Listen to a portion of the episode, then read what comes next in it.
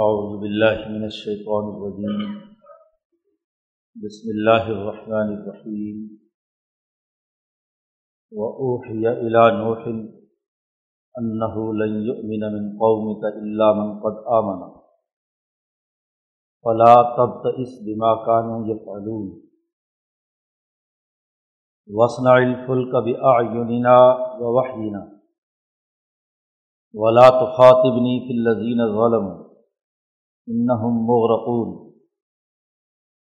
ویسنع الفلک وکلما مر علیہ ملأ من قومه سخروا منه. قال ان تسخروا منا، فإنا نسخر منكم كما تسخرون. فسوف تعلمون من يأتيه عذاب يخزيه. و یحل علیہ عذاب المقیم حتیٰ اذا جا انا جا امرنا و فارت تنور قل نحمل فیہا من کل زوجین اثنین و اہلک الا من سبق علیہ القول ومن آمن وما آمن معه الا قلیل وقالر کبو فیحہ بسم اللہ مجرحا و مرساہا نربی الغفور الرحیم وہی تجری بہم کی موجن کل جبال و نادا نوح نبن و کان فی معذل یا بنیر کم معنا. ولا تکم مال کافرین قال سآوی الى جبل. یاسمنی من الماء. قال لا عاصم اليوم من امر اللہ الا من رحم. وحال بینہم الموج فکان من المغرقین وقیل یا ارض ابلعی ماءکی ویا سماء اقلعی وغیظ الماء وقضی الامر واستوت علی الجودی وکیل بعد للقوم الظالمین. ونادى نوح ربه وقال ربي إن ابني من أهلي وإن وعدك الحق وأنت أحكم الحاكمين. قال يا نوح إنه ليس من أهلك. إنه عمل غير صالح. فلا تسألني ما ليس لك به علم. انی آئزو کا انتقون من الجاہلین. قال ربی انی اعوذ بک ان اسألک ما لیس لی به علم. وإلا تغفر لی وترحمنی اکم من الخاسرین.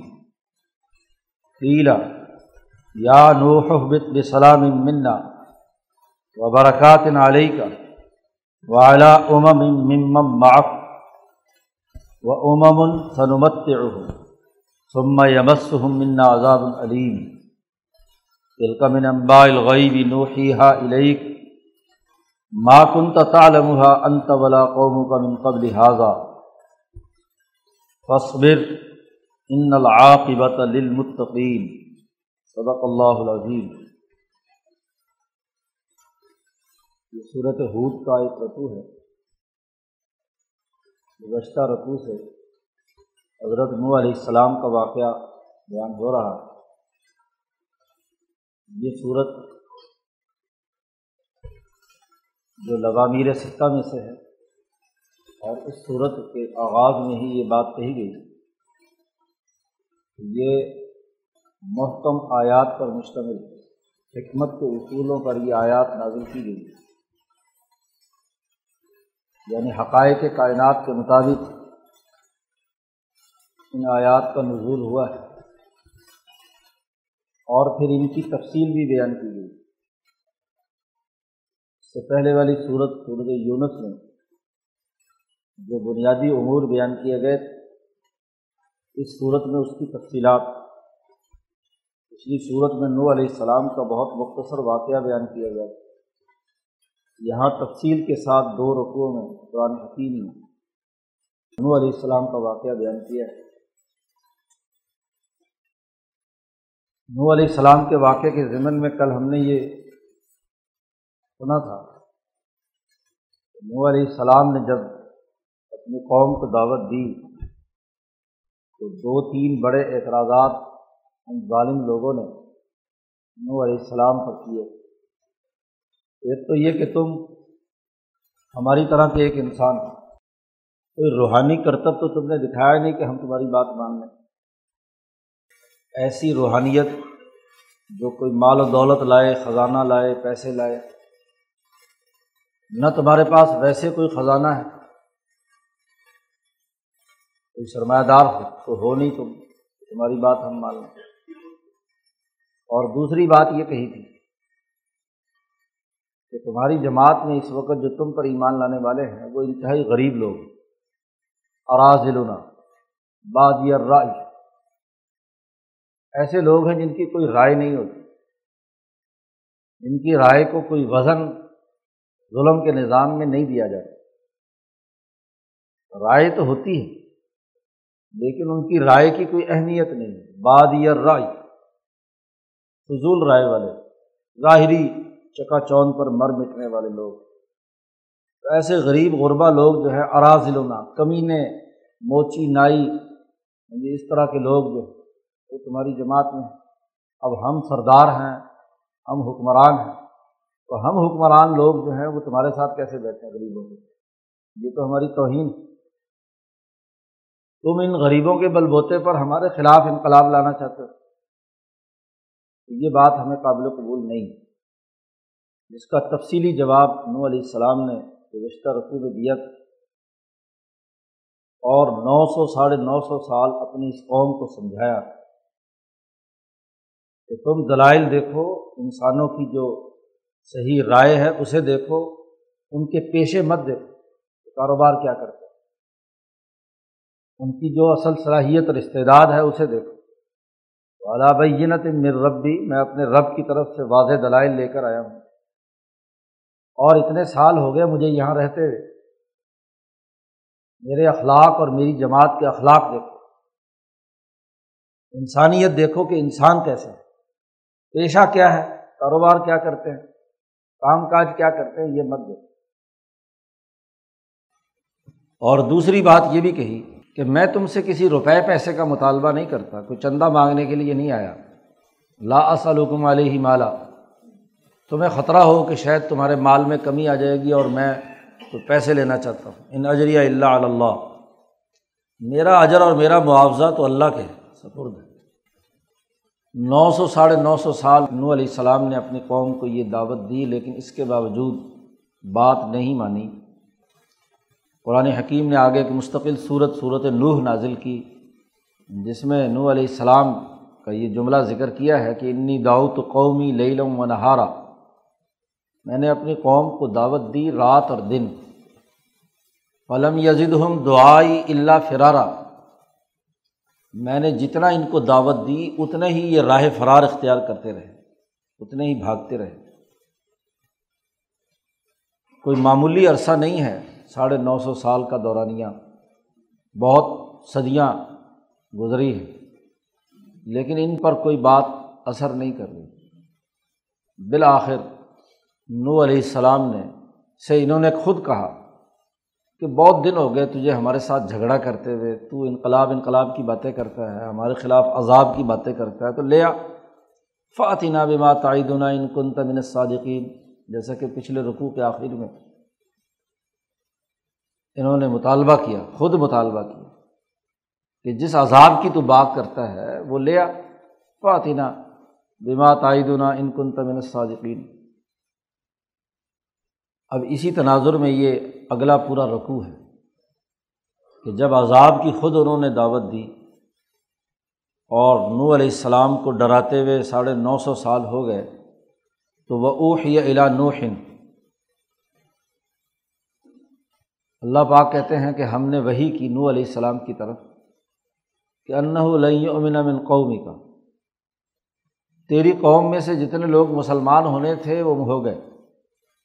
اب آج کے بعد کوئی آدمی مسلمان نہیں ہو لئی امینا من قومی کا تیری قوم میں سے کوئی آدمی بھی مسلمان نہیں ہوگا اب۔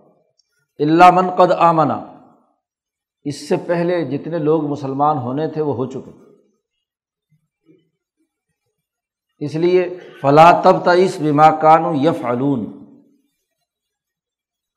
ان کی اس حرکت پر تم غمگین مت ہو۔ نو علیہ السلام اور نبی جو ہے اپنی امت پر بہت ہی شفیق ہوتا ہے۔ اسی لیے ان تمام تر ان کے انکار کے باوجود بڑی طویل مدت ہے کہ ساڑھے نو سو سال ایک ہی قوم کو بار بار مختلف انداز اور اسلوب سے بات سمجھانا کہ شاید ان کو سمجھ میں آ جائے، عذاب سے بچ جائے۔ یہاں تو دو تین مہینے دعوت دینے کے بعد مدعو کو دھکے دے دیتے ہیں۔ کہ چل بھائی، تو تو بات سمجھنے کے قابل ہی نہیں ہے۔ دعوت سے بڑی جلدی اکتا جاتے ہیں۔ نو علیہ السلام نے ساڑھے نو سو سال دعوت دی۔ تو کتنا صبر و استقامت۔ اور پھر اس کے ساتھ ساتھ یہ بھی کہ مایوس نہیں ہوئے۔ آخر وقت۔ اب اللہ نے کہہ دیا کہ اب بھائی دعوت بند۔ اب سارے یہ جتنے مدوین ہیں، یہ اسٹاپ ان سے آگے نہیں اب جانا۔ لیکن اس پر بھی نو علیہ السلام کو طبی طور پر ایک تکلیف تھی کہ میری قوم کے یہ لوگ کیوں مسلمان نہیں ہو رہے؟ کیوں یہ سچی دعوت اور حق بات کو قبول نہیں کر رہے؟ تو اللہ نے حوصلہ افزائی کرتے ہوئے کہا، لا تب تئیس غمگین مت ہونا۔ جی طبیعت پر پریشانی مت لانا۔ بیما کانو یا فالون جو انہوں نے حرکت کی ہے۔ اب تمہاری ذمہ داری یہ ہے نو علیہ السلام کو حکم دیا گیا کہ وسن الفل کا کشتی تیار کرو۔ پہاڑی علاقہ ہے۔ جی وہاں پر کہا جا رہا ہے نو علیہ السلام سے کہ کشتی تیار کرو۔ وسنا الفلک اور یہ کشتی تیار کرو ہماری نگرانی میں۔ بے آ ہم نگرانی کریں گے۔ و اور ہمارے حکم سے۔ جیسے جیسے ہم ہدایات دیں، اس کے مطابق یہ کشتی تیار کرنی ہے۔ اس کا ڈیزائن بھی ہم دیں گے کہ کس ڈیزائن کی کشتی ہوگی اور اس پورے کام کی نگرانی بھی کریں گے۔ تو تم اپنے لوگوں کو ساتھ ملا کر ایک کشتی تیار کرو۔ بہت بڑی کشتی تیار کی گئی۔ جس میں جتنی بھی جانور اور مخلوقات ہیں، ان کا جوڑا جوڑا، جو بھی وہاں پالتو جانور یا رکھے جا سکتے ہیں یا فضا میں موجود تھے۔ اور پھر جو سات، ستر، اسی آدمی مسلمان ہوئے تھے، ان کا جوڑے، مرد اور عورت، وہ اس کشتی کے لیے تیار کیے گئے۔ ابھی پچھلے دنوں اس کے کچھ آثار ملے ہیں۔ ہاں جی اخبارات میں پڑھا ہوگا آپ نے۔ ایک بہت بڑی کشتی ہے۔ تو یہ اس کا ڈیزائن بھی ہم کریں گے، اس کی ڈرائنگ بھی ہم دیں گے کہ کیسی کشتی ہوگی۔ اور اس پورے کام کی نگرانی بھی ہم کریں گے۔ بے آیونینا و واہینہ مولانا سندھی فرماتے ہیں کہ جہاں جمع کا سیگا قرآن استعمال کرتا ہے، تو اس سے مراد ملائے اعلیٰ اور ملائے صافل کی قوتیں ہیں۔ کہ ان تمام سے مل کر ہم یہ کشتی تیار کروائیں گے تم سے۔ تو ہماری نگرانی میں اور ہمارے حکم سے یہ کشتی تیار کرو۔ لیکن پھر وہی بات کہ نو علیہ السلام نبی ہیں، انسانیت پر شفیق ہیں۔ تو اللہ میاں نے یہاں پھر اگلی ایک اور بات بھی کہی کہ ولا تو خاطبنی فلدین ظالم یہ ظالم لوگوں کے بارے میں آئندہ مجھ سے کسی قسم کی کوئی درخواست نہیں کرنی۔ اب تک تو تم اپنی قوم کو بچاتے آئے ہو کہ شاید مان جائیں شاید مان جائیں اللہ میاں تھوڑی سی اور مولت دے دے، اور مولت دے دے۔ ان ظالموں کو کوئی ہدایت مل جائے۔ لیکن اب جب کشتی بننا شروع ہو گئی تو عذاب آنے کا وقت شروع ہو چکا ہے۔ اور جب عذاب کا وقت ہو تو اب عدالتی فیصلہ یہ ہے کہ آج کے بعد ظالموں کے بارے میں مجھ سے کوئی بات نہیں کرنی، ولا تو خاطب نہیں مجھ سے بالکل خطاب مت کرنا ظالموں کے بارے میں۔ اب یہ فیصلہ جاری ہو چکا ہے کہ ان نہ مغرقون۔ کہ یہ سب کے سب پانی میں غرق ہوں گے۔ اللہ نے جب یہ حکم دیا تو ویسن الفل کا نو علیہ السلام نے کشتی بنانا شروع کر دی۔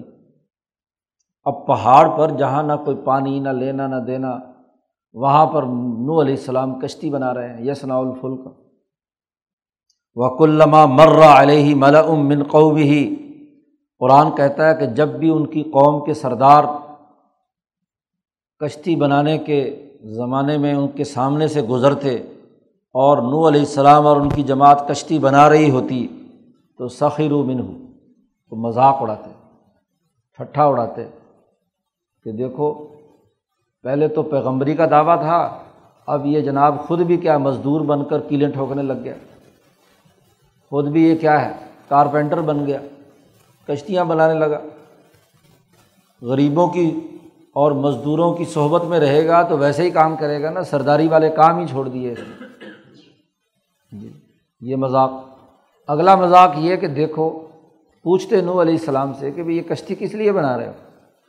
تو نو علیہ السلام کہتے کہ عذاب آئے گا، بارش پانی ہوگا تو پانی میں کشتی ہی بچائے گی۔ تو تب مذاق اڑاتے، دیکھو اتنی خشکی ہے۔ ہاں جی اتنا اونچا پہاڑ ہے، یہاں کہاں پانی آنے والا ہے؟ یہ اب خشکی پر کشتیاں چلائے گا۔ ہاں جی تو مذاق اڑاتے ہیں۔ سخیرو منہ مذاق اڑا رہے ہیں نو علیہ السلام کے بارے میں۔ قول نو علیہ السلام نے کہا کہ ان تسخرو منا، آج تم مذاق کر رہے ہو ہم سے۔ فعنا نسخر و من کو ہم تم سے مذاق کریں گے۔ جیسے تم ہم سے مذاق کرتے ہو، کما تسخرون۔ جیسے آج تم میرا مذاق اڑا رہے ہو، تو ایک وقت آنے والا ہے کہ جب ہم تمہارا مذاق اڑائیں گے۔ بلکہ حضرت شیخ الہند نے تو ترجمہ کیا کہ میں، ہم بھی تمہارا مذاق اڑاتے ہیں۔ اس لیے کہ موت تمہارے سر پر کھڑی ہے۔ تمہیں نظر نہیں آ رہی تو الگ بات ہے۔ یہ کشتی کی تیاری کا جو اللہ نے حکم دے دیا ہے، عذاب کا، تو عذاب تو سر پر کھڑا ہے۔ تو تم ہم پر کیا ہنسو گے؟ ہم تم پر ہنستے ہیں۔ کہ تم اپنے بچاؤ کے لیے کوئی فکر نہیں کر رہے۔ فصوفت عالمون ابھی قریب ہی تھوڑا وقت گزرے گا کہ تمہیں پتہ چل جائے گا۔ فصوفت عالم میاتی ہی عذاب یخذی ہی و یحل علیہ عذاب مقیم۔ پتہ چل جائے گا کہ کس پر عذاب آنے والا ہے۔ اور وہ عذاب ذلیل اور رسوا کر کے چھوڑے گا۔ یخذی ہی اور ہمیشہ ہمیشہ کا عذاب تم پر اترنے والا ہے۔ یحل علیہ عذاب مقیم۔ اب سال چھ مہینے نو علیہ السلام نے کشتی بنانے میں لگا دیے۔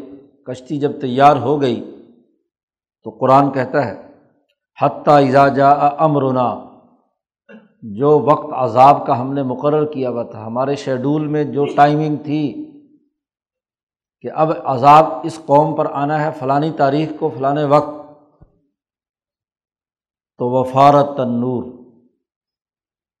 علامت بیان کی گئی تھی نو علیہ السلام کو کہ تمہارے گھر کے اندر جو تنور لگا ہوا ہے، اس میں آگ ہر وقت جلتی رہتی ہے۔ پرانا دستور تھا کہ تنور کی آگ کبھی بجھنے نہیں دیتے تھے لوگ، کیونکہ کوئی ماچس واچس تو ہوتی نہیں تھی۔ وہ پہلے والی آگ سے ہی اگلے وقت کے لیے آگ چھپا کر رکھتے تھے۔ تاکہ اگلی دفعہ لکڑی ڈالیں تو وہی آگ جو ہے وہ اس میں لگ جائے۔ تو ہمیشہ تندور میں آگ محفوظ رکھی جاتی ہے۔ کوئلے ووئلے تاکہ آئندہ تو نو علیہ السلام سے بتلایا گیا کہ اس عذاب کی علامت جس دن تمہارے گھر کے تنور میں آگ کے بجائے پانی آ جائے، تو سمجھ لو کہ پوری زمین اب پانی ابلنے والی ہے اور آسمان سے پانی برسنے والا ہے۔ اس علامت کے بعد تم اپنی کشتی میں سوار ہو جاؤ۔ جو جانور ہیں ہاں جی وہ بھی سوار کرا لو اور جتنے مسلمان ہیں وہ سب کے سب اس میں سوار کر لو۔ تو نور نے جوش مارا، پانی نکلا۔ نو علیہ السلام کو پتہ چلا، تو ہم نے حکم دیا نو کو مل فی من کلن زوجین اسنعین جو ہر ہر جانور کا جوڑا، نر اور مادہ۔ ہم نے کہا اس کشتی میں اسے سوار کرا لو۔ ان کے لیے الگ الگ پہلے سے کھانے بنوا دیے گئے تھے۔ یہ گائے کے لیے، یہ بیل کے لیے، یہ فلاں کے لیے، یہ فلاں کے لیے۔ اسی طرح چرند پرند تمام کے لیے الگ الگ گھونسلے اور تمام چیزیں تیار کروائی گئیں۔ اللہ نے چونکہ اس کی خود ڈرائنگ دی تھی کہ کیسے کیسے کن کن لوگوں کو اس میں رکھنا ہے، تو ہر ایک کی جگہ متعین تھی، ایک پوری ہاں جی طے شدہ طریقۂ کار اور حکمت کے اصول پر۔ صحیح اور درست حکمت عملی کے تحت ان تمام کو اس علامت کے بعد سوار کرا دیا۔ اور پھر اگلی بات فرمائی، وہ اہل کا اور جی تیری جماعت کے لوگ ہیں، ان کو بھی شامل کر۔ اپنے خاندان کے لوگوں کو، گھر والوں کو، انہیں بھی سوار کرا لو۔ علامن سبق علیہ القول۔ تیرے گھر میں جو لوگ ظالم ہیں انہیں مت سوار کرانا۔ سوائے ان کے جو تیرے خاندان کے اندر جن پر عذاب لازم ہو چکا ہے۔ جی۔ ایک بیوی نو علیہ السلام کی وائلہ جس کا نام تھا، اور ایک بیٹا کنان اسی کا۔ یہ دونوں ماں بیٹا نو علیہ السلام کے دشمن رہے، مخالفت میں رہے۔ تو ان پر بھی عذاب آئے گا۔ اس لیے اس کے علاوہ باقی تمام کو اپنی کشتی میں سوار کر لو۔ اور ومن آمانا اور ان لوگوں کو بھی جو تم پر ایمان لائے ہیں۔ ایمان لانے والوں کو بھی جتنے بھی اسی، ستر، اسی آدمی ہیں، ان کو بھی داخل کرو قرآن نے ساتھ ہی ضمن میں یہ بھی بتلا دیا کہ وما آمنا معاہ اللہ کلیل ان پر ایمان لانے والے بڑے تھوڑے لوگ تھے۔ ہزاروں میں صرف ستر، اسی آدمی۔ وہ مسلمان ہوئے ہیں، باقی سارے کے سارے ساڑھے نو سو سال کی دعوت کے باوجود کفر پر اور ظلم پر قائم رہے۔ قالا نو علیہ السلام نے تمام سے کہا کہ سوار ہو جاؤ کشتی میں۔ قالر کبو فیحا اور کشتی میں سوار ہو کر یہ دعا پڑھ لو کہ بسم اللہ ہی مجرحا و مرساہا۔ کہ اللہ کے نام سے ہی یہ کشتی چلے گی، اس کا چلنا ہے۔ اور اس کا ٹھہرنا ہے۔ کہاں جائے گی؟ کتنا عرصہ کس جگہ پہنچے گی؟ کہاں تمہیں رکنا ہے؟ یہ اس کی باغ ڈور تمہارے ہاتھ میں نہیں ہے، یہ اللہ کے ہاتھ میں ہے۔ کیونکہ اس عذاب الہی سے بچانے کا اب اور کوئی راستہ نہیں سوائے اس کشتی کے، جس کے بارے میں اللہ نے حکم دیا ہے کہ اس میں سوال ہو جاؤ۔ ان ربی لغفور الرحیم، بے شک میرا رب بہت ہی معاف کرنے والا، رحم کرنے والا ہے۔ ہم سے جو چھوٹی موٹی لغزشیں اور کوتاہیاں ہوئی ہیں لوگ اس کو معاف کرے اور ہم پر رحم کرے۔ ہماری اب باغ ڈور، ہماری کشتی کی باغ ڈور اللہ کے سپرد ہے۔ قرآن کہتا ہے کہ جیسے ہی کنویں نے جوش مارا تھا، تو آسمان سے پانی جیسے پھٹ پڑا۔ بڑے بڑے بادل ٹوٹ کر پھٹ کر زمین پر گر رہے ہیں۔ اور زمین سے ہر جگہ سے، ہر چشمے سے پانی نکل رہا ہے۔ تو آسمان سے بھی پانی برس رہا ہے اور زمین سے بھی کیا ہے؟ اور وہ بڑھتے بڑھتے بڑھتے بڑھتے اس پہاڑ تک، جہاں منو علیہ السلام اور ان کی قوم رہتی تھی، اس کے قریب علاقے تک موصل کا یا عراق کا یہ علاقہ ہے۔ بعض روایات کے مطابق اور بعض آگے مزید شمال کی طرف ان علاقوں میں وہ سیلاب بڑھتا جا رہا ہے، پانی بددریج اوپر ہوتا جا رہا ہے۔ قرآن کہتا ہے وہی تجری بہم فی موجن کل جبال بڑے بڑے پہاڑ جیسی لہروں پر وہ کشتی چلی جا رہی ہے۔ جب طوفان آتا ہے، سائیکلون پیدا ہوتا ہے، تو لہریں آسمان سے باتیں کرتی ہیں، تیس تیس چالیس چالیس فٹ، تو پورا کا پورا جو پانی کا علاقہ ہو گیا اور وہ اوپر تک بڑی بڑی موجیں ہیں، ان موجوں میں یہ کشتی چل رہی ہے۔ خود کشتی بھی بہت بڑی، یا تو کشتی کل جوال پہاڑ کی طرح تھی، اتنی بڑی، یا وہ موجیں پہاڑوں کی طرح مبالغہ ہے۔ تو وہ ان لہروں پہ چلی جا رہی ہے۔ ایسی حالت میں نو علیہ السلام نے اپنے بیٹے کو پکارا ہے۔ کنان بیوی اور وہ دونوں ایک ساتھ ہیں تو بیوی سے بھی کہا، اس سے بھی کہا، لیکن بات نہیں سنی انہوں نے۔ نادا نوح نبن ہو نو علیہ السلام نے کنان سے کہا کہ بھائی اس عذاب سے بچنے کا، اس کشتی کے علاوہ کوئی راستہ نہیں۔ تو اب بھی وقت ہے، شاید مسلمان ہو جائے۔ یا یہ کہ وہ ظاہری طور پر مسلمان تھا اور دل میں نفاق تھا۔ جو بھی صورت حال کہ نو علیہ السلام نے اپنے بیٹے کو پکارا، وکان فی ماضلن وہ کنارے پہ کھڑا تھا۔ سیلاب جیسے جیسے چڑھ رہا ہے، وہ پہاڑ کے کنارے پر ہے۔ یا بنیر کم مانا اے میرے بیٹے، ہمارے ساتھ آ جاؤ، ہماری کشتی میں سوار ہو جاؤ۔ ولا تکم مال کافرین کافروں کے ساتھ مت ہو۔ جنہوں نے اللہ کا انکار کیا ہے، ظلم اور زیادتی کرنے والے لوگ ہیں، تم ان کی میت میں مت جاؤ۔ بیٹا کہنے لگا سآوی الا جبل یا سمنی من الما یہ پانی کتنا چڑھے گا؟ میں، یہ بلند ترین پہاڑ ہے، تو میں اس کے اوپر چکانا پکڑ لوں گا۔ یہ مجھے پانی سے بچا لے۔ گا پانی یہ ابھی تو کنارے تک پہنچا ہے۔ تو پانی وہ اتنا کہاں سے چڑھے گا کہ وہ پہاڑ تک چلا جائے۔ سآوی الا جبل، میں چڑھ جاؤں گا پہاڑ پر اور وہ مجھے اس پانی سے بچا لے گا۔ اولا نو علیہ السلام نے سمجھایا کہ اللہ عاصم الوم من امر اللہ اللہ مرحم آج کے دن اللہ کے حکم سے کوئی آدمی نہیں بچ پائے گا۔ سوائے اس انسان کے جس پر اللہ رحم کرے۔ کیونکہ عذاب کا وقت آ چکا ہے۔ اور عذاب کے اس وقت میں اللہ کے عذاب سے بچانے کا سوائے اس کے اور کوئی راستہ نہیں کہ اللہ جس پر رحم کرے وہی بچے گا۔ یہ تمہاری خام خیالی ہے کہ تم پہاڑ پر چڑھ کر جان بچا لو گے۔ ابھی یہ مکالمہ جاری تھا نو اور بیٹے کے درمیان۔ کہ ایک دم ایک بہت بڑی لہر کنارے پر آئی۔ حال بین حمل موج فقان امن المغرقین۔ دونوں کے درمیان ایک موج حائل ہو گئی اور اس نے اسے اٹھا کر پٹھا اس کے اندر اور وہ بھی غرق ہونے والوں میں سے ہو گیا۔ کافی عرصہ تک یہ عذاب رہا۔ پوری بستی ملیا میٹ ہو گئی۔ تمام انسان جو اس کشتی سے باہر تھے، ان کی لاشیں پھولیں، پھٹیں، گلیں، سڑیں اور اس پانی کے اندر ریزا ریزا ہو گئی صورت نو میں جیسے آگے تفصیل آ رہی ہے۔ نو علیہ السلام نے کہا تھا کہ یہ اتنے کافر ہو چکے ہیں کہ ان کے نسل سے بھی جو بندے پیدا ہوں گے، وہ بھی اے اللہ تیری عبادت نہیں کریں گے۔ ولم یلیدو اللہ فاجرن کفارہ ان کی نسل سے بھی جو لوگ پیدا ہوں گے، وہ انتہائی حکم توڑنے والے ظالم اور انسان دشمن ہوں گے۔ لہٰذا ایسی نسل کو صفا ہستی سے مٹا دے امام شاہ ولی اللہ فرماتے ہیں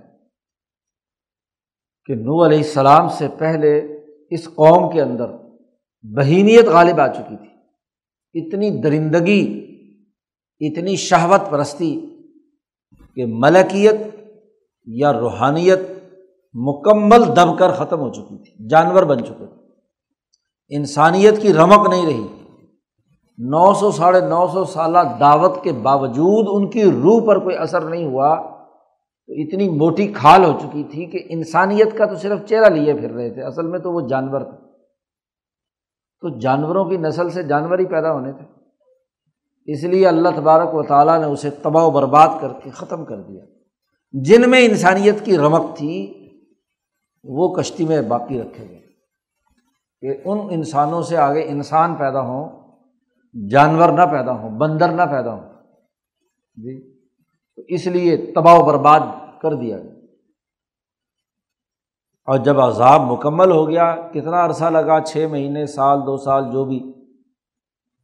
کیونکہ اس میں کھانے پینے کا سامان، بندوبست بھی نو علیہ السلام نے کشتی میں پورا کیا ہوا تھا، اس کا اسٹاک کتنا اسٹور ہوگا اسٹور میں کتنا کچھ رکھا جائے گا، وغیرہ وغیرہ، یہ ساری کیونکہ اللہ کی نگرانی میں سارا کام ہوا، تو جتنے عرصے تک عذاب آنا تھا، اتنے عرصے تک کے تمام لوگوں کا چارہ، کھانا، پینا، باقی تمام چیزیں جو ہیں، وہ اس کشتی میں، اس کا پورا انتظام کیا گیا۔ جب یہ عذاب مکمل ہو گیا، تو قیلا اللہ کی طرف سے حکم دیا گیا زمین کو، یا ارزب لڑی ماں آکی اے زمین اپنے پانی کو نگل لے، چوس لے پانی۔ کسی چیز کو حلق سے نگل لینا، زمین کو حکم دیا کہ یہ جتنا پانی تیرے تجھ پر ہے، اس کو جذب کر کے اندر لے جا۔ وہ یا سماؤ اقلی اے آسمان، رک جاؤ، برسنا چھوڑ دو۔ اب پانی نہیں برسے گا۔ اور اس کے بعد پانی کو حکم دیا گیا، خشک ہو جاؤ غیز الماء۔ پانی خشک کر دیا گیا۔ زمین کو حکم دیا، پانی جو ہے بند کر دو، نگل لو۔ آسمان سے کہا کہ تم پانی برسانا چھوڑ دو۔ اور پانی جو باقی بچ گیا زمین پر، جتنا نگلنا تھا، زمین نے نگل لیا دل دل بنی ہوئی ہے، نیچے برا حال ہے۔ کشتی کہاں کس جگہ پر جا کر رکے؟ تو اس سے کہا گیا پانی سے کہ خشک ہو جاؤ، ہوا بن کر اڑو۔ وقوضی العمر اور اللہ نے جو فیصلہ کیا تھا وہ پورا ہو چکا۔ وہ تمام بدبودار لاشیں اگر اتنے انسان مرے اور زمین پر ہی پڑے رہتے تو ان کی بدبو سے ہی باقی لوگ مر جاتے۔ تو پانی نے آ کر ان تمام کو ریزا ریزا کر کے ہاں جی مکمل تحلیل کر دیا۔ خاص طور پر اگر ایسا پانی گلانے، سڑنے والا جو ریزا ریزا کر دے، تو وہ تو بالکل ہی سرے سے کیا ہے؟ کوئی وجود ہی اس نے نہیں چھوڑا۔ گویا کہ دوبارہ مٹی سے وہ مخلوق بنی تھی، اسی مٹی کے اندر فنا کر دی گئی۔ اور وسطوت الجودی۔ اور کشتی کو ہم نے جودی پہاڑ پر اتارا۔ بلند جگہ پر کشتی ایک صحیح جگہ پر آ کر کنارے لگ گئی۔ وہاں ہم نے اتارا۔ زمین خشک ہو چکی ہے، صاف ستھری ہو چکی ہے۔ ظالموں اور انسان دشمنوں اور درندوں اور حیوانات سے کیا پاک ہو چکی ہے۔ وکیلا اور حکم دیا گیا کہ بعد القوم ظالمین ظالم قول کے لیے اسی طرح کی دوری ہے۔ اسی طرح عذاب میں مبتلا ہونا ہے۔ وہ اس قرۂۂ عرض پر مٹھا دیے گئے۔ اب کشتی وہاں روکی اب عذاب مکمل ہو گیا۔ بیٹا غرق ہو گیا۔ اب یہاں اللہ تبارک و تعالیٰ نے سب سے پہلے تو نو علیہ السلام کو تنبی کی ہے۔ کہ بے وقت تم نے اپنے بیٹے کا مطالبہ کیوں کیا تھا؟ کیوں اپنے بیٹے کو پکارا تم نے؟ وہ نادا نو نو علیہ السلام نے پہلے شکایت کی کہ بیٹا غرق ہو گیا۔ تو نو علیہ السلام نے اپنے رب کو پکار کر کہا، اے اللہ، تم نے تو وعدہ کیا تھا کہ تمہارا خاندان محفوظ بناؤں گا۔ تو یہ میرا بیٹا کیوں ہلاک ہو گیا؟ نادا نو رب نو علیہ السلام نے اپنے رب کو پکارا فقولا اللہ سے شکایت کی کہ رب بھی ان نب نہیں من اہلی، اے میرے پروردگار، میرا بیٹا میرے خاندان میں سے تھا۔ اور وہ ان وعدہ کل حق اور آپ نے سچا وعدہ مجھ سے کیا تھا کہ تمہارے خاندان کو میں بچا لوں گا۔ وہ احکم الحاکمین، اور آپ سب فیصلہ کرنے والوں میں اچھا فیصلہ کرنے والے ہیں۔ محکم فیصلے ہوتے ہیں۔ آپ نے مجھ سے وعدہ کیا تھا کہ تیری اولاد کو اور تیرے خاندان کو بچاؤں گا۔ تو یہ کیا ہوا کہ میرا بیٹا اس عذاب کی نظر ہو گیا؟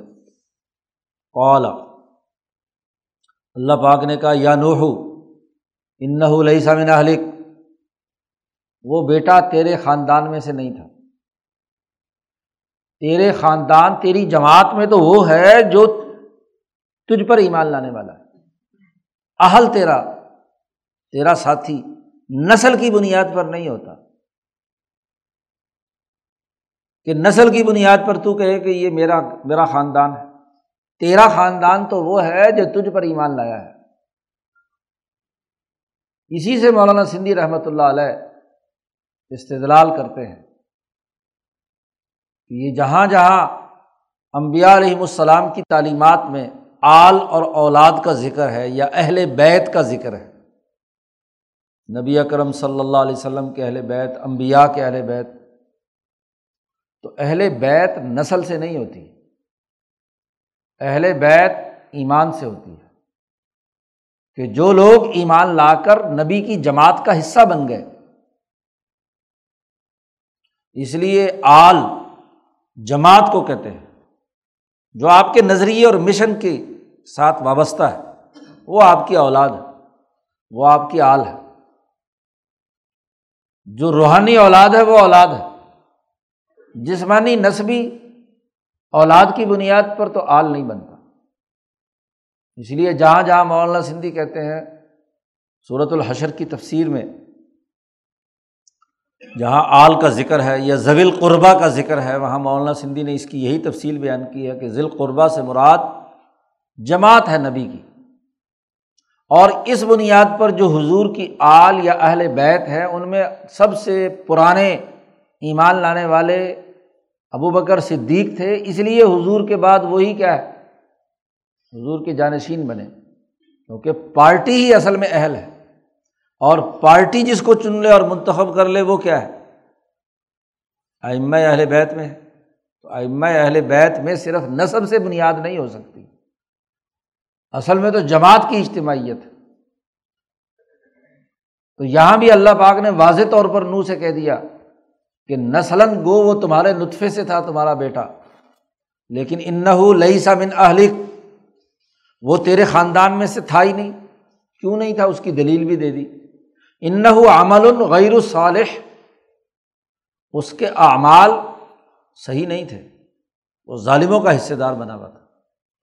جب ظلم کی جماعت اور پارٹی میں ہے تو تمہارا کہاں سے ہوا وہ؟ تو نسل اور نصب سے اہل نہیں بنتا، صلاحیت اور کام کاج اور کردار سے بنتا ہے۔ ان عمل غیر الصالح اور پھر اللہ تبارک و تعالیٰ نے بڑی سخت تنبی کی نو علیہ السلام کو۔ خبردار فلاطس النی علیہ صلاح کا بھی علم۔ جس چیز کے بارے میں تمہیں علم نہیں ہے اس کے بارے میں مجھ سے مت سوال کرو۔ تمہارا یہ سوال ہی غلط تھا کہ تم کہتے ہو کہ میرا بیٹا میری اہل میں سے تھا۔ تمہاری اہل میں سے تھا ہی نہیں۔ منافق تھا، کافر تھا، ظالم تھا، متکبر تھا، دوسری جماعت کا حصے دار تھا۔ تم صرف اپنی شفقت پدری یا باپ ہونے کے ناطے اس کو اپنی پارٹی میں بچانا چاہتے ہو۔ ایسا نہیں ہو سکتا۔ نسلی اور نسبی بنیادوں پر نہیں ہو سکتا۔ نسبی بنیادوں پر صرف وہی ہوگا جو تمہارے مشن کا وارث ہوگا۔ تمہارے نظریے کا حامل ہوگا۔ تو تب وہ تمہاری جماعت کا حصہ ہے، ورنہ اس سے تمہارا کیا تعلق؟ قرآن نے نبی اکرم صلی اللہ علیہ وسلم کی جماعت کا تذکرہ کیا ہے صورت ہاں جی مجادلہ میں۔ لا قومی یؤمنون باللہ والیوم الاخری یوادون من حاد اللہ و رسولہ ولو کانوا آباءہم۔ تو ایسی قوم نہیں پائے گا کہ جو اللہ اور اس کے رسول کے دشمن ہیں، ان سے ایک لمحے کی محبت بھی ان کے دل میں نہیں آتی۔ خواہ وہ ان کے باپ ہوں، ان کے بیٹے ہوں، ان کے بھائی ہوں، ان کے قبیلے کے لوگ ہوں۔ ایک لمحے کے لیے بھی دل کا میلان ادھر نہیں جاتا یہ صحابہ کی عظمت بیان کی ہے۔ ابو بکر صدیق رضی اللہ تعالیٰ عنہ سے عبد الرحمٰن ابن ابی بکر حضور، حضرت ابو بکر کے بیٹے نے کہا کہ غزبۂ بدر میں یہ عبد الرحمٰن کافر تھے، اس وقت ابو جہل کے لشکر میں آئے تھے۔ بعد میں مسلمان ہوئے۔ تو عبد الرحمٰن ابو بکر صدیق سے کہتے ہیں کہ ابا جان، بدر میں کئی دفعہ تم میری تلوار کے نیچے آئے تھے۔ کہ ایک وار کرتا تو تمہاری گردن اڑ جاتی، لیکن باپ سمجھ کر میں نے چھوڑ دیا۔ ابو بکر صدیق نے فرمایا کہ خدا کی قسم، اگر تم بدر میں میرے سامنے آتے تو میں اس بات کی کوئی پرواہ نہیں کرتا کہ تم میرے بیٹے ہو یا نہیں۔ تم کفر کی جماعت میں سے آئے تھے۔ ادھر سے لڑنے کے لیے آئے تھے تو تمہارا میں خاتمہ کر دیتا۔ اسی پر یہ آیت مبارکہ نازل ہوئی۔ تو پہلا تجربہ ہے نو علیہ السلام کا کہ نصبی بنیادوں پر اپنے بیٹے کی سفارش کر رہے ہیں۔ تو اللہ نے تمبی اتاری نو علیہ السلام سے کہا فلاں تس النی مت سوال کر مجھ سے۔ اس کے بارے میں جس کے بارے میں تمہیں کوئی علم نہیں ہے۔ مال صلاح کا بھی علم۔ اللہ پاک نے اسپیشل کہا نو علیہ السلام سے کہ انی آئزو کا میں تجھے نصیحت کرتا ہوں کہ تو جاہلوں میں سے مت ہو۔ یہ جہالت کا سوال ہے۔ نسبی تعلق کو بنیاد بنا کر کسی کی سفارش کرنا اور جماعت کے جو ڈسپلن اور نظم و ضبط ہے اس کو لحاظ نہ رکھنا۔ یہ جہالت اور جاہلوں کے حوالے سے جاہلین کی فہرست میں تم مت ہونا شامل۔ انی آئزو کا میں تمہیں نصیحت کرتا ہوں۔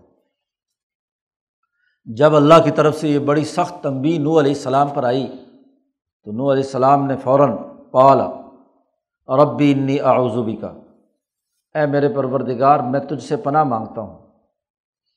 ایسا سوال کرنے سے جس کے بارے میں مجھے علم نہیں ہے۔ ماں لئی سلیب ہی علم۔ بے وقوفی والا سوال آئندہ نہیں کروں گا۔ یہ دعویٰ تو نہیں کیا، آئندہ نہیں کروں گا۔ یہ کہا کہ مجھے تو ہی بچا سکتا ہے، کیونکہ میری اپنی کیا طاقت ہے۔ نبی کا طریقۂ کار یہی ہے۔ آدم علیہ السلام سے جب غلطی ہوئی تو آدم علیہ السلام نے بھی یہی کہا کہ، یہ نہیں کہا کہ میں آئندہ نہیں بچوں گا۔ اے اللہ، تو مجھے بچا لے۔ کہ آئندہ مجھ سے ایسی کوئی حرکت سرزد نہ ہو۔ وہی نو علیہ السلام آدم ثانی نے کہا کہ بہت بڑی غلطی ہوئی ہے، بہت بڑا میں سے غلط سوال میں نے کر دیا ہے۔ میں تیری پناہ میں آتا ہوں کہ میں ایسا سوال کروں جس کے بارے میں مجھے علم نہ ہو۔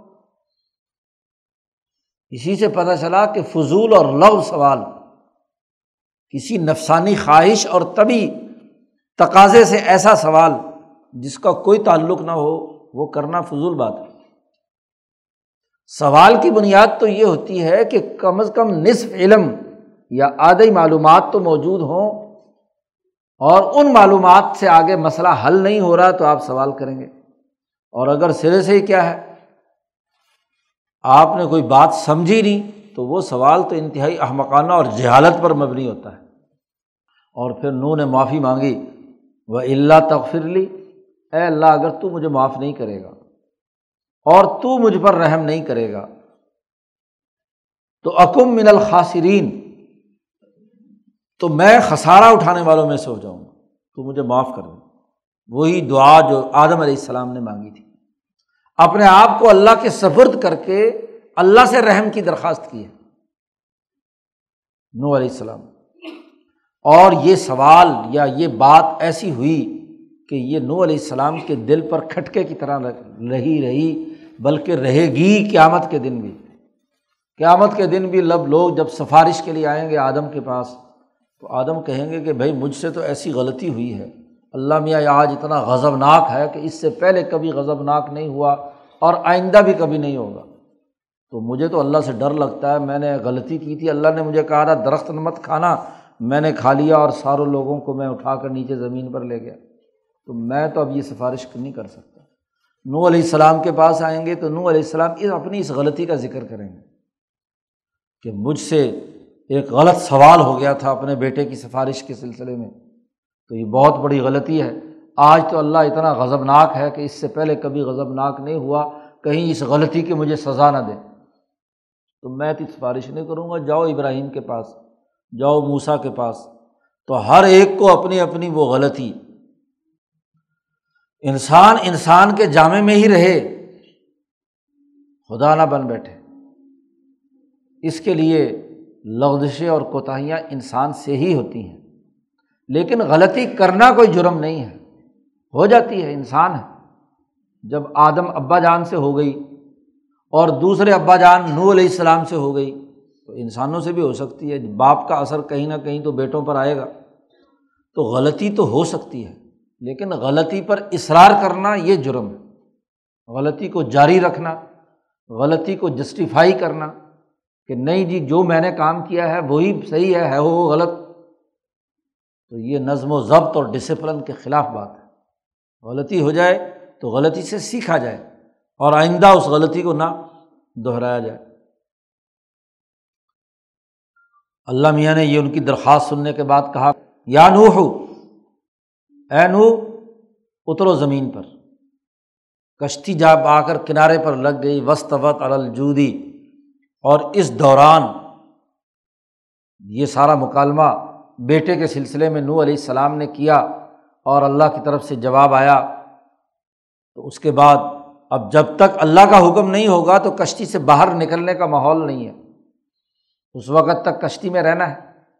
باہر صفائی، خشکی وغیرہ وغیرہ ہو جائے جگہ ہاں جی ایسی ہو جائے کہ جس میں انسان اتر سکیں، جانور چرند پرند وہاں پر آ سکیں۔ تو قیلا اس کے بعد کہا گیا، یا نوح بسلام منا، ہماری طرف سے امن اور سلامتی کے ساتھ زمین پر اترو۔ و برکات علیہ کا اور تم پر اللہ کی برکتیں نازل ہوں۔ دو باتیں کہی ہیں۔ سلام منا سلامتی کے ساتھ، امن کے ساتھ۔ انسانیت کی ترقی امن و امان سے ہوتی ہے اور دوسرا رزق کی فراوانی اور اس کی برکت سے ہوتی ہے۔ سیاسی اور معاشی دو باتیں بیان کی ہیں۔ اس سے پہلے جو قوم تھی وہ سلامتی کے بجائے، امن و امان کے بجائے ظالم اور متکبر تھی۔ انسان دشمنی کا کردار ادا کرتی تھی۔ وہ حکومت بد امنی پیدا کرنے والی تھی۔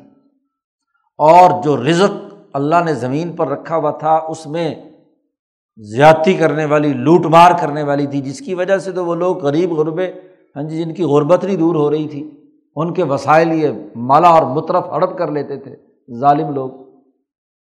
اے نو، اب نیچے اترو اور یہ دو کام برقرار رکھو۔ امن اور سلامتی انسانوں کے درمیان برقرار رہے۔ اور جو رزق آئے اس کو مل بانٹ کر کھاؤ۔ ہماری طرف سے برکت۔ و برکات نالی کا و الا امم ماک اے نو تم پر بھی برکتیں ہوں اور تم پر بھی سلامتی ہو۔ اور وہ تمام جانور، چرند، پرند اور انسان جو تمہاری کشتی میں تمہارے ساتھ شریک ہیں، ان کے اوپر بھی کیا ہے؟ رحمت ہو، برکت اور سلامتی ہو۔ زمین پر نیچے اترو اور ان پر کردار ادا کرو۔ وہ امام سنمت اہم سم یمس ہم منا عذاب العلیم۔ اور نو علیہ السلام کو اگلی بات بھی بتلا دی۔ اب تو جاؤ اور خوب کھاؤ پیو، امن، سلامتی اور برکات سے رہو۔ لیکن ایک قوم بعد میں آنے والی ہے۔ اگلے مرحلے میں سنومت اہم یہاں تمہارے یہاں بڑا نفع اٹھائے گی، بڑا فائدہ ہوگا۔ لیکن وہی پھر دوبارہ وہی حرکتیں کرے گی تو پھر ہم ان پر عذاب اتاریں گے۔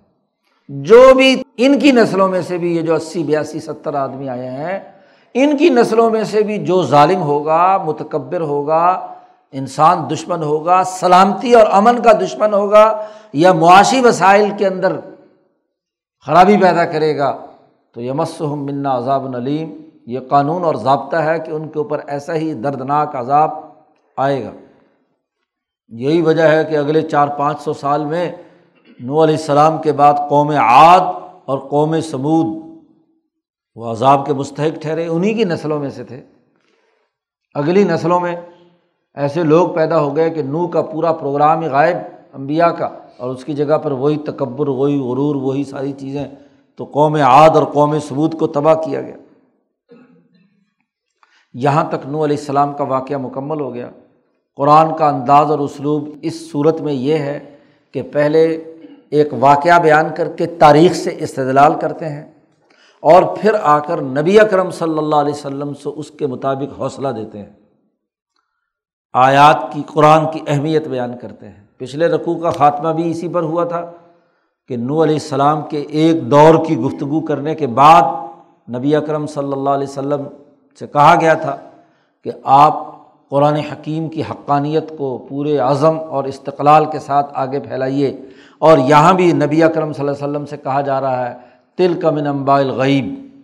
اے محمد صلی اللہ علیہ وسلم، ہم نے آپ کے سامنے یہ غیب کی ایسی خبریں بیان کی ہیں نو ہی ہا الیک، ہم نے اس کی وہی آپ کی طرف کی ہے۔ ماں کن تعلم انت ولاقو کا من قبل حاضہ نہ تو آپ اس واقعے کو اتنی تفصیل کے ساتھ جانتے تھے اور نہ تمہاری قوم جانتی تھی۔ نو علیہ السلام کے بارے میں مکے والوں کو اس قرآن کے نزول سے پہلے کچھ معلوم نہیں تھا۔ کیونکہ ایک تو ان کے یہاں تورات نہیں تھی، یہ واقعہ تورات میں ضرور موجود ہے تفصیل کے ساتھ، لیکن تورات ان کے یہاں تھی نہیں، تو عربوں میں یہ واقعہ معلوم نہیں تھا۔ اس لیے کہا، آپ کو اور آپ کی قوم کو یہ قصہ معلوم نہیں تھا۔ اور وہاں چونکہ بہت ساری لغویات انہوں نے شامل کر دی تھی تورات کے اندر، قرآن نے یہاں بڑی جامعت کے ساتھ جو اس کے بنیادی نکات ہیں وہ متعین کیے ہیں۔ یہاں تو آپ اور آپ کی قوم اس سے پہلے نہیں جانتی تھی، ہم نے یہ واقعہ آپ کے سامنے بیان کیا ہے۔ اب اس واقعے سے جو نتیجہ نکلتا ہے وہ یہ کہ فصبر صبر و استقامت کے ساتھ ڈٹے رہیے اپنے مشن پر، اپنی دعوت پھیلانے کے لیے کردار ادا کرتے رہیے۔ ان العاقبت للمتقین نتائج متقی لوگوں کے لیے ہی نکلیں گے صحیح۔ جو کامیاب ہیں تقوا اختیار کرنے والے ہیں، عدل و انصاف کا نظام بنانے والے ہیں، ان کے لیے ہی آخرت ہے، آخر کار انجام انہیں کا بہتر ہوگا۔